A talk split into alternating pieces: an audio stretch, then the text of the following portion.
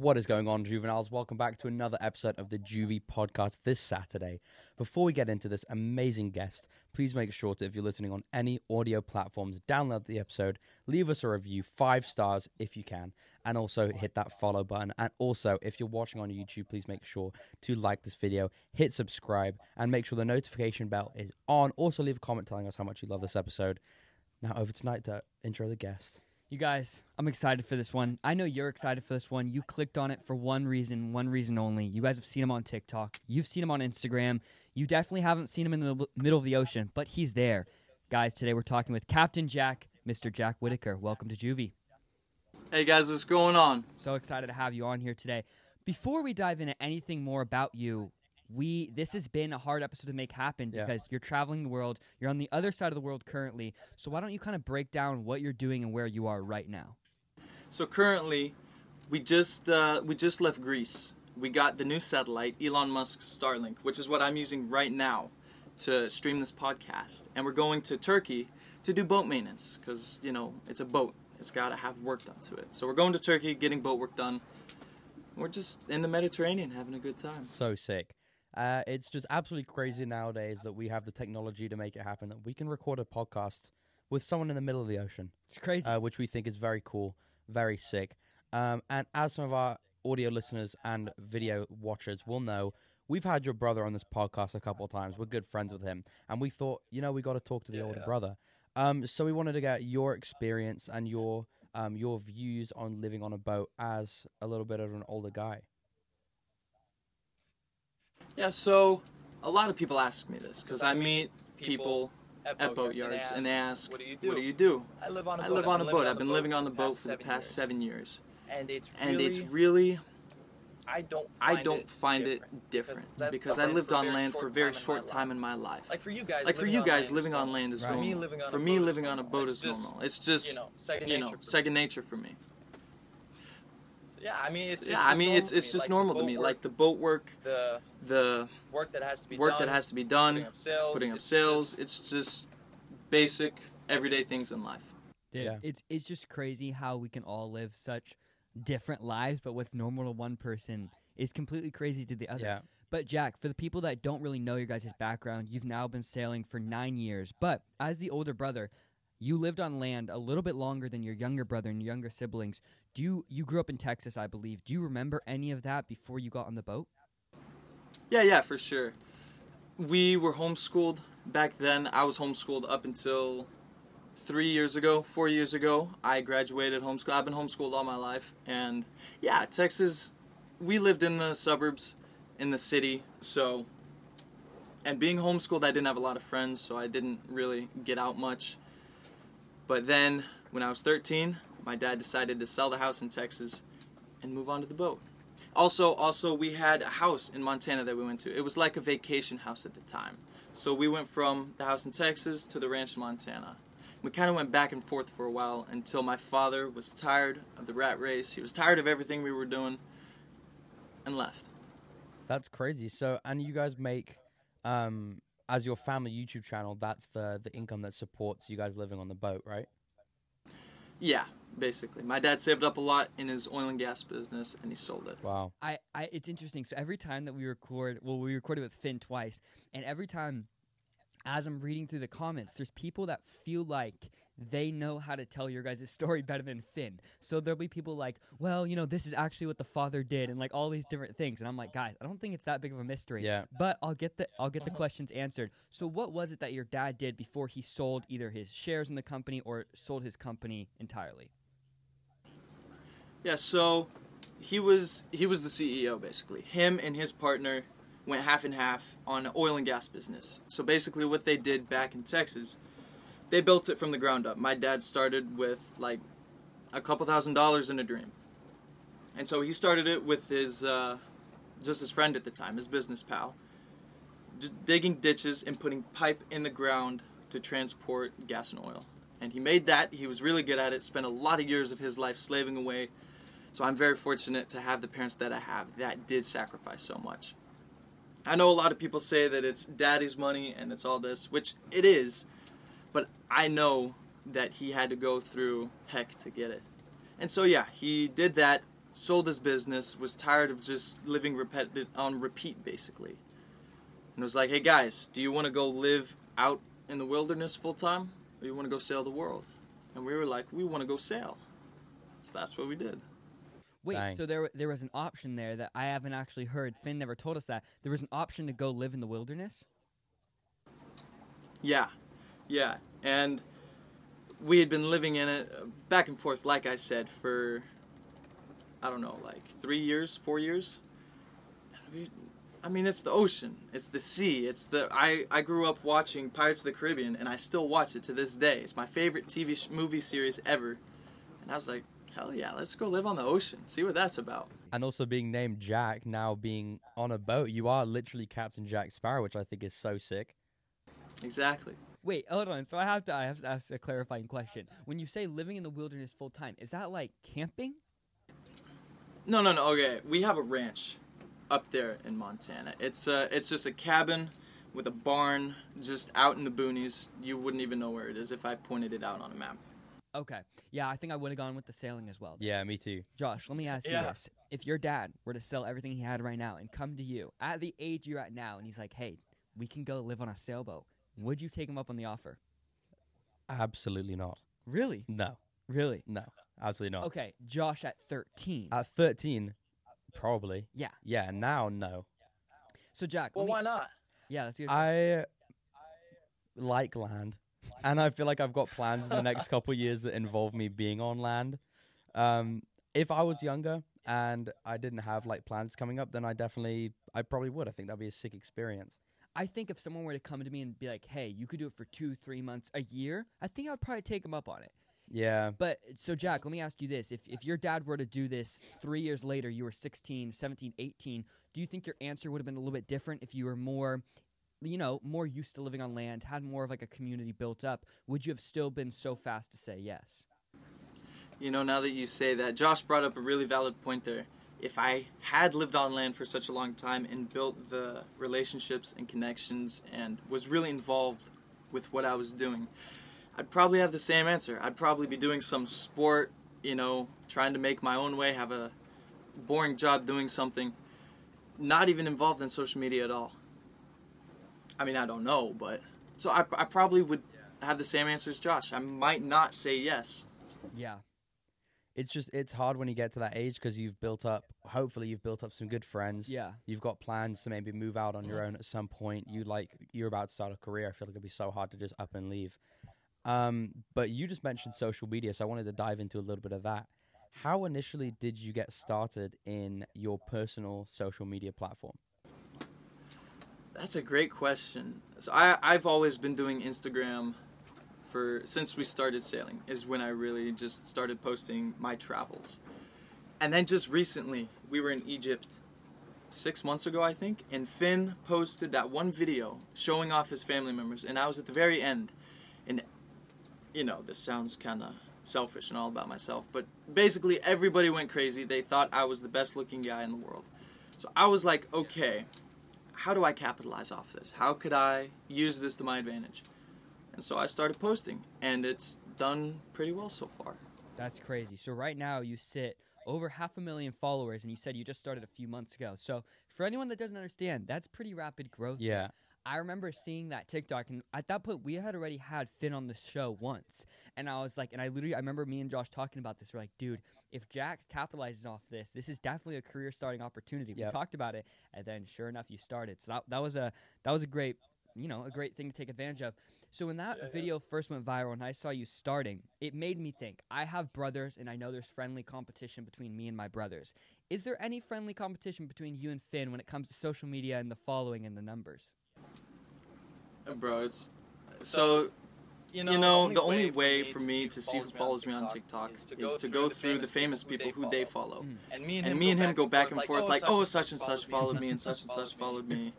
And And there is there is competition there, of course, but we love we love each other, so we only want the best. for- Like he's letting me use his setup right now, his laptop, his camera, Big shout out to Because because he knows that this is something I really wanted to do.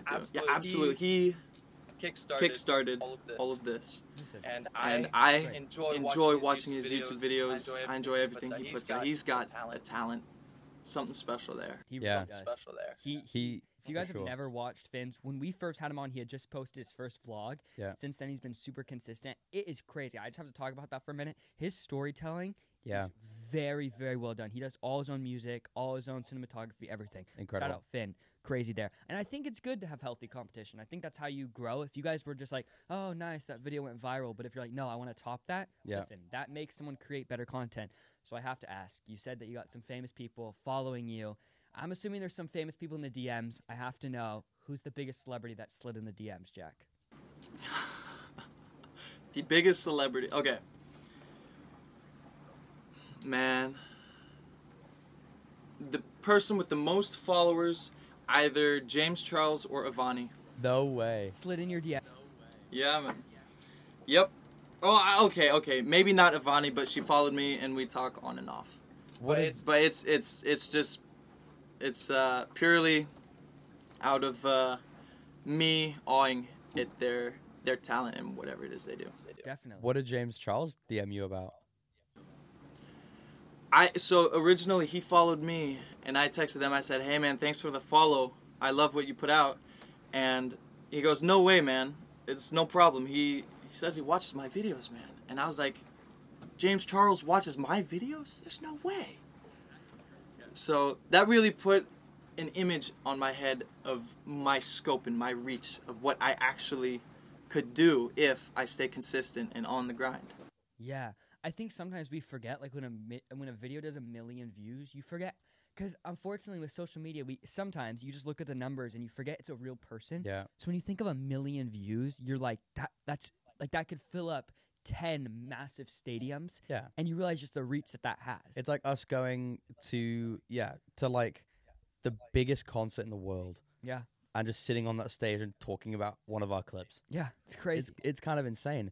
So it like I want to know how it feels for you having over five hundred thousand followers, just while being out in the middle of the ocean when you can't really tell that there's people there. Like, how does that feel for you? Yeah. Yeah, so it's, a very humbling thing. For me, I've always viewed social media as a tool. Say I'm building a house and I have a tool belt. There are certain tools I need in order to build the house that I want. Yeah. Just like my future. If I'm trying to build my future, there are certain tools I need that can make building my future that much easier, and I see social media as being just that. And I give props to everybody who watches me. It is the most humbling thing when I walk out and I meet people who say, "You're that you're that guy on that YouTube and that TikTok," and I'm like, "Yeah, that's me." And I love getting to know them. It's I know, I think it's a beautiful thing. Well, it's crazy for you, like that. I mean, that situation you just explained. Like, imagine you're sailing around the world. You pull up. You're in a new country. You get off the boat, and someone just knows you. Yeah. Like that's wild. That's dude. crazy. That's so cool. And I would imagine, you know, like your reach is pretty global, considering that you're you're going to all these different countries. So over the past six months, you guys have been to a handful amount of countries. What's been your favorite country that you've visited on the sailboat? So, the U.S. of course, it's my homeland. Okay. Australia, and Fiji. Okay. Those are the three. My my top three are those three. No particular order. Okay. Well, I've been to two out of the three of those. Yeah. Australia was great. I didn't necessarily go on No a way. sailboat, but I went there. It was the first time I ever left the country. For some reason, growing up, my goal when it came to traveling was I want to go the farthest away. And I learned at some point that Australia was like 17 hour plane flight. And I was Yeah. like, that's the farthest. And so I went. It was a great experience. And then USA second. Yeah. You know, you know what's interesting? Definitely not like, the farthest, but no, but plane wise, Yeah. it was like the farthest from San Francisco. Yeah. I mean, I don't think there was actually any farther than 17 hours. Maybe like Dubai or something. That's some pretty But- far ones. Uh, yeah, if you're gonna go to like somewhere like super remote, Yeah. it's probably crazy. But you forget like, Night. yeah, go ahead. What did you do in Australia? Where'd you go? We went to we so we flew into Sydney. We stayed in Sydney for a few days, and then we went and visited um in this place called Adelaide, which is this Yep. small like Yep. the smaller town. You've been there, I I know where it is. We didn't stop. There though. And I think it was that was a great experience because I think I got to see both sides. Like, okay, Sydney, you know, you're in the city, amazing food, very, very nice people. Anyone that ever asked me, I would say that Australia is like, I mean, I've only left the country once, so it's pretty hard to compare it. But I just feel like overall, a great place to like go and vacation, very nice people, great food. Mm-hmm. And then Adelaide kind of gave me like the flip side of like, okay, this is what normal living would be like Yeah. here. You know, this is a smaller, a smaller town. It was overall great experience. Yeah, I've got friends who live in Adelaide, and it's Really? like much more quaint, like farmers' land. Yeah, exactly. But I think that was like that was good for me to realize that like not everyone lives in Sydney and it's not just like this perfect Yeah, this perfect city. Okay, so you mentioned USA as the homeland. So before Mm-hmm. you went on the sailboat, you lived there until you're 13. What's one thing that you miss about living on land? Oh, the mountains and the trees. Dude, so we go driving here sometimes. We rent a car and go driving. And just the smell of the trees and the flowers is something I miss so much. Yeah. I mean, do you? I never really thought about this, but you must get pretty sick of ocean smell. Because like I love the ocean smell, but I only get to go to the ocean a couple times a year. You must be like completely sick of the smell It's- of fish. Every day. It's every day you smell the ocean, And, you know, when you're smelling something and doing something every day, it's eventually going to get stale. And it's not that it's it's not so much stale, but it's just so normal to me that it, ma- it makes me value and miss the things back from when I did live in the states. And it's crazy. It's probably good for everyone listening that lives on land to realize that, you know, it's not just like the perfect life. But let me ask you this. How do you keep yourself grateful for the opportunities of getting to travel to a bunch of different countries and like, you know, reminding yourself that not everyone gets to live that life? How do you keep your mindset in a positive setting? a really good way I do that, I go on runs. Right? I go running and I I talk to the locals. Like most of the locals I talk to Greek people, Saudi Arabian people, anybody Tanzanian people, African, you know, Australian, any kind of people you can think of I talk to them. And I have met a lot of people and I have gotten a glimpse into their life and what they do. And you know, it's like, uh, what am I trying to say here? I've gotten a glimpse of their life. Man, I completely lost my train of thought. I think I think I get what you mean. You got like a glimpse of their life and realize that you get to like live all of their experiences, Yeah. but not have to like be be nailed down. Cause yeah, cause most of those people want to go travel. They want to do stuff and they want to go see the world. A lot of the people, a good place I could uh, give you an example is Tanzania.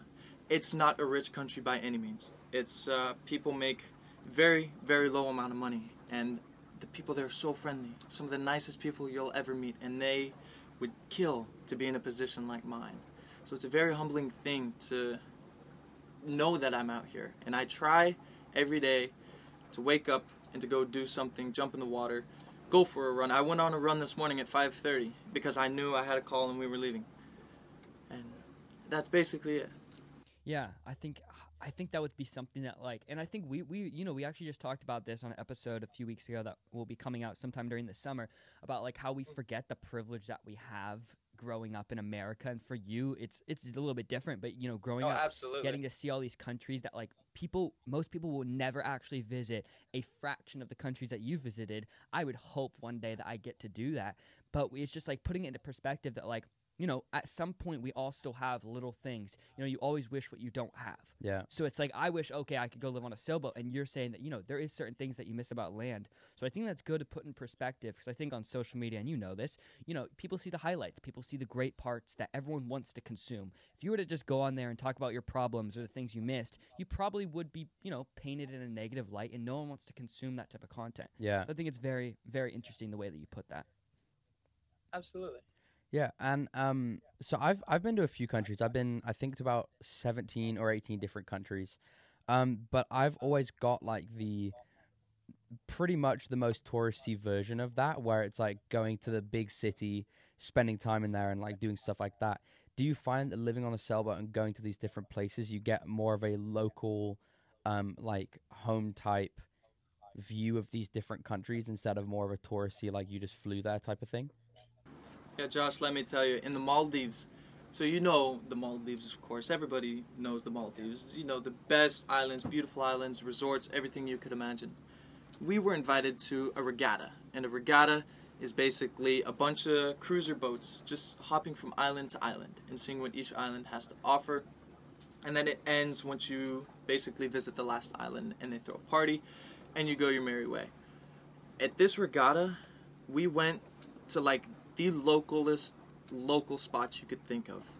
You know, people wearing just whatever they could find and it's crazy how some of them live, man. It's a peaceful, very primal, a very respected way of life. I love how they live. It's like if you go to like some old mountain towns and you see people living off of cows and goats and chickens.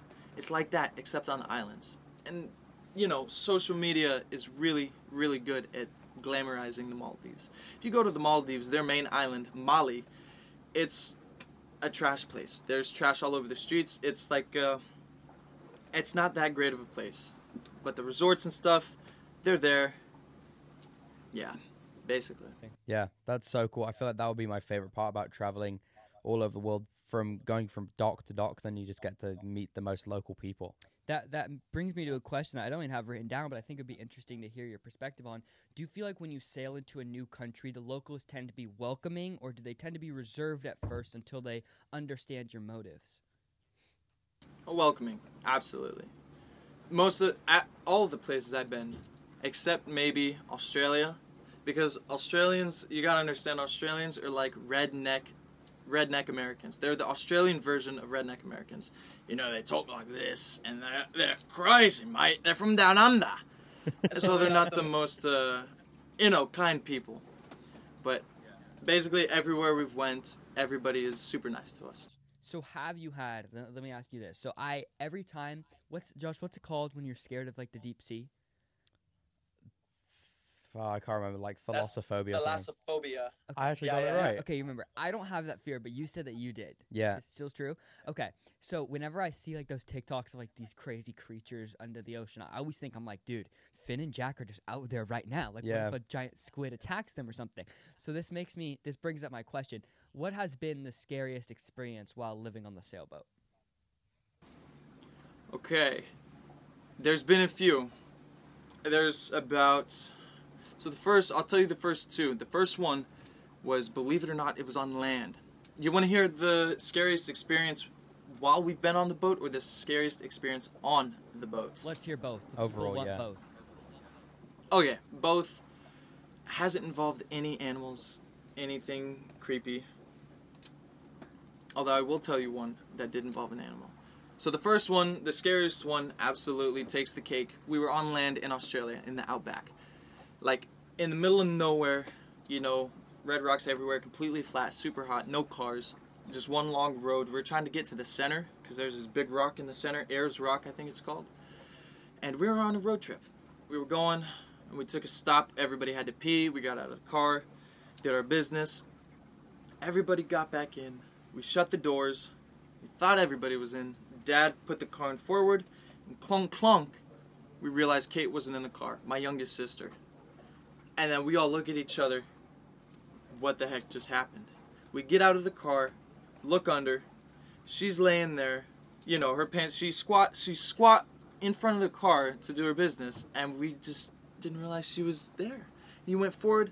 Luckily, nothing happened. Nothing happened. She had like a broken had, like, a fingernail, broken but that was fingernail, it. But that was it. They pulled her from They out of the car, was out hugging car, her. was hugging her. My dad was off My dad cursing was up a off cursing storm. up a Mom was crying. Mom was it was crying. a traumatic a experience, traumatic man. experience, man. How old was she at this point? Like 11. Oh my Well, god. Dude, Thank the Lord she's okay. How does Finn never mention this to us? That is insane. that's I don't know. crazy. Wait, okay, so I have to know what was the conversation in the car after this? Was she like mad at your dad or like was everyone just grateful she was okay? No, No, no. so the first thing she said, mom was hugging her while her pants were down. She was naked from the bottom down. She had her shirt on. She was like, "Mom, let me get my pants on real quick." We were just all just crying. It was the scariest thing, man. But it was, uh, it was, uh, what do you call it? An eye opener from there on. Dude, me personally, if I was peeing by the car and my dad run me over, I'd be a, I'd be furious. so I, I'm assuming after this, a head count became a normal tradition just to make sure that everyone's back in. Okay. Wow. you, I mean, you got it on the money. that's that. I didn't see That- that one coming. No, I was okay, I'm gonna be honest. like I wasn't see. I would thought there was gonna be like a some shark or something. spider or something. Yeah. Okay, so then what's been the craziest one on the sailboat? I'm assuming no one's gotten run over. Yeah, so in Fakarava. So Fakarava is this island in the middle of French Polynesia, the South Pacific, random islands in the middle of nowhere. And every season it's called it's when fish breed and lay eggs and have more fish, caviar, the caviar, whatever. Fish have babies. And during this season, the sharks come out. Lots of sharks. So you got to be on your you got to be on your game watching for sharks and there's this one dive that you can do that goes through their islands called atolls and they're a ring and it has one cut you do a dive through the cut of this island and in this dive the current takes you so you're just floating you have a buoy so the boat's tracking you and you just float you just sit there still just looking at everything floating by we jump in the water we get down to whatever it is 40 50 feet underwater we're chilling everything's hold on, good hold on. Clarifying question here. You're under the water at this point. How are you breathing? Scuba diving Wow. I It's a thought you were scuba- free diving 40, 50 feet in a current. and I was like, you guys are crazy. all right, all right. Continue the story here. Okay, so we're scuba diving at 50 feet under the water. We see a few sharks over in the corner. Not a big deal. You see sharks all the time when you're scuba diving. We see some more. It's okay. We're like we're like a little startled. There's like 10 or so sharks. Let's just keep going. They're not going to hurt us. We keep going and within 5 minutes there's walls of hundreds and hundreds of sharks and we're just sitting there looking around my sister's holding on to my dad, and we're just chilling, looking at all these sharks. They come like five feet in front of you, and you just gotta. Jack, hold push on, them on. aside. I, I don't know if our connection went out there. Did you say a hundred sharks? Yeah, somewhere in the thousands, maybe. thousands of sharks. What are you doing with thousands of sharks? How are you live? It's a. It, you'd have to do it, man. It is such a neat experience because you're just sitting there floating past all these sharks, and you're hoping. You, you know your legs are close. You're in like the fetal position, holding your legs close, so one doesn't take a bite. And then you go out. You know the current takes you, and then you just float up, and you're good. You know, personally, I'm just gonna a have to take your word for it on it being cool. Um, I mean, I don't know if I'm gonna find myself in front of thousands of sharks, but I mean, dude, do you guys have any videos of this? Like, was this filmed? Yeah, we do. Oh my We gosh. do. It's okay. on our YouTube channel, Sailing Zatara. But Okay. I'll send you some video if dude, you'd like. we Dude, gotta get We'll have some to drop footage it. of that. That is, that is, yeah. I mean, that would probably be one of the scariest for me. yeah, But no sharks, no sharks bit anyone, and you guys are safe. So hey, we're here. Yeah. Wow, dude. dang, that is terrifying. Thousands of thousands of anything is scary. Yeah, sharks especially. Mm. Yeah. Me personally, I mean, if it was a thousand fish, I don't think I would be as I, I still be spooked. It's like well, they could they could gang up on me right now. a thousand fish. Okay. I have I have a question. We asked this also to Finn, but I want to know your your thoughts Yeah. on it. What has it been like growing up on a family YouTube channel with kind of your life out in the public eye? So the camera's always been in my face, first of all. I'm used to the camera. You know, some people are shy on camera. They ask, how do you do YouTube? Mom started documenting this as for the family back at home. She just wanted to do a little documentary for the family. She started doing it and it just completely took off. So she kept doing it and since we've started a business, Sailing Zatara. And I find being in the public eye isn't a problem as if you got nothing to hide is not a problem. So it's just, you know, I don't know any different again because it's just been with me for the most important years of my life, so it's really normal to me. And I, I gotta I gotta assume that like you're it, you'll be so grateful for this when you're older. You know, when you have kids, it'll be crazy that your kids can go back and watch your life in a sense. That's pretty cool. Yeah, Mhm. But you gotta understand, it does take away a little bit. It takes away, not a little bit, it takes away a lot from the classic sailing, traveling aspect of it. We have some friends who do this who didn't film at all when they sailed, and I was always envious of them because I always had a camera in my face. Mom was always filming something, doing something, and it is it is a bit of a takeaway. But seeing as the position it has put me in, I'm thankful for it. Yeah, that's Yeah. pretty cool. that's sick. Um, so Jack, I've got one last question for you. I saw Yeah. one of your one of your TikToks of showing how you go get groceries while on the boat. Saying that you you jumped off the boat and then like plastic bagged it twice and then wrapped it around and swam Mhm. back with it. How real is that? Matt, okay. I loved making that video. That was one of the funnest videos I've made. It's not real at all. We have a dinghy, and you know, because that's how I think most people think we get groceries is either swim or do something. So I wanted to do something like that. Yeah, no, We I thought it was a it was a great video, and I was like, so many people are gonna believe that this is how Oh, you just yeah. go get milk. Mm-hmm. So it's like it's basically like you. You have the house and you have the car. You take the car, you go get it, you come back, you unload it. Our car is a dinghy. It's like a smaller boat on our big boat. And we go in, we stop at shore, we go to the stores, get a bunch of bags, and just unload it.